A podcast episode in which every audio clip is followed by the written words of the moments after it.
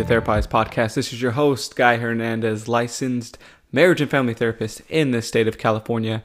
And this is episode 27, a therapized dose going from guilt to gratitude. All right, well, I've been thinking about doing this episode for a while and actually wanted to do it during the holidays because talking to certain people, guilt seemed to come up a bit. I want to really just start off with like, why do we even experience guilt, right? What is kind of the purpose of it? And it can have a pro social aspect to it, which is I'm thinking about how my behavior impacted how you feel and how you experience our relationship. And we do this by or addressing the guilt sometimes by apologizing that we may have done something hurtful or made a misstep or caused some pain, maybe unintentionally or acknowledge the behavior that we did and maybe that we didn't want to do it. However, sometimes we have a guilt response when we actually haven't done anything hurtful, just by doing things we could normally do, and that what we did isn't inherently wrong or bad necessarily. And I don't generally like to use those words, but I'm going to give you an example. Uh, saying sorry for declining an invite and then feeling badly that you declined an invite to do something, feeling guilty for that. Saying sorry for uh, asking for help. This might look like sorry to bother you. Right? Uh, this also may look like sorry to keep you waiting when the person waited for a minute or two minutes. And don't get me wrong, I, I, I love being early and I hate keep keeping people waiting. I hate waiting. Uh, but am I always sorry if it was one minute that they waited on Zoom for me? No, I'm I'm really not sorry. Um, but why why would I have that response? Why would sorry to bother you? Sorry I can't make it. Why why would I have that response? And that can have its own adaptive response built in. And where can this become problematic? Well, where I've seen it become problematic from my experience is that it creates a pattern uh, of perpetual punishment. How's that for alliteration? Where I'm consistently in the wrong when I do something that someone may have an unfavorable unfavorable response to or that they somewhat dislike. But how realistic is it that everyone we interact with is going to, going to always like our response. Of course, someone might be let down if you decline an invite. They wanted you there. But does that mean you did something inherently wrong? That you set a boundary for yourself and said, I'm really tired tonight. I'm just going to stay home. Or I'm just not in a good place. I, I, I just need to rest. So, is it really guilt you're experiencing? Do you really feel badly for not going, or are you more concerned about not looking badly? Not being perceived as a bad friend, not being perceived as a, a nuisance or a bother. So maybe it's not really about guilt, but it's more about our own shame and what we think of ourselves and how we see ourselves and what we worry about others seeing or thinking about us. So maybe I'm not really sorry that I can't go, but now I'm worried you're going to think of me negatively. So I'm going to say sorry to protect myself from you thinking of me negatively. And this is where I started coming up with this going from guilt to gratitude. And not that I think saying things changes things miraculously, but I do think how we talk to ourselves internally and how we communicate externally can influence how we feel in our in our behavior.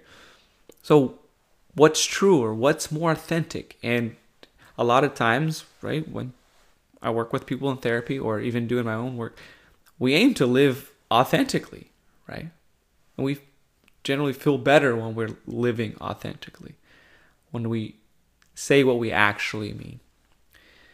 And I'm not saying you don't mean the sorry, but I don't know. Do you just think about it? All, all those moments oh, sorry to keep you waiting. Sorry for bothering you. Sorry, I can't go. Do you are you really sorry? Did you really hurt someone? Did you do something mean or painful? Just because the person's like upset about it doesn't mean that you actually did something mean or painful. It makes sense for them to be upset, right? They they, they want you there. Or did they say it's okay? Who knows? That's their response. So, flipping it of if if it's true to you, going, is this a situation that I'm not actually sorry, but I am grateful they invited me. I am grateful that they want my presence. So instead of saying, sorry I can't make it, I may say, hey, I appreciate the invite. Thank you for thinking of me. I have a gratitude response. Also, anecdotally, what I've noticed is when we get out of this kind of semi guilt, and when I say semi guilt, where it's like you didn't really do anything painful, but you're you're responding from a place of guilt, the receiver, you it, it becomes a burden for them sometimes too. To be like, oh, now I have to hear your sorries when you just say you're not going, you know. But then to hear the thank you, it's like, okay, they did appreciate getting invited. Hey, not this time. Thank you. I appreciate it. Maybe next time. Instead of saying sorry to bother you, if you don't really mean it, how about thanks for your time? Thanks for your help. Thanks for your support. Because who knows that they want the sorry? I think you, I think if you really think about it, you'll know when someone wants sorry, right? When there's actual real tension and there's been a conflict or, or some something you did that you actually don't feel good about at your core. Like, yeah, I didn't really mean when I said that. That was a mean thing I said or did, or I acted in a way that doesn't really sit well with me. It's like there's probably dissonance if you're saying sorry to things that you actually really you're just being yourself. So, thank you for your time. Thank you for your help. Instead of sorry to bother you, sorry I keep bothering you. Thank you for waiting patiently instead of sorry to keep you waiting. This is this is complicated because there's a bit, bit of layers to it, and this might remind you of a past episode I did on the guilt of saying no. Right? Am I really feeling guilty, or am I just protecting myself from looking badly or being perceived in a negative light by the other person? I don't want them to see me as a bother. I'm going to say sorry to bother you immediately. So your presence and asking for questions is inherently bothersome. Maybe you've been made to feel that way or have had that experience growing up, maybe a teacher, maybe a parent, and that's kind of your conditioning. Well, hopefully this provides in this therapized dose a moment to reflect upon that, going from guilt to gratitude Am I really sorry for this? And if I'm stuck in that perpetual pattern of punishment, then I'm often wrong and not doing the right thing. I'm often not good enough because I have to keep apologizing.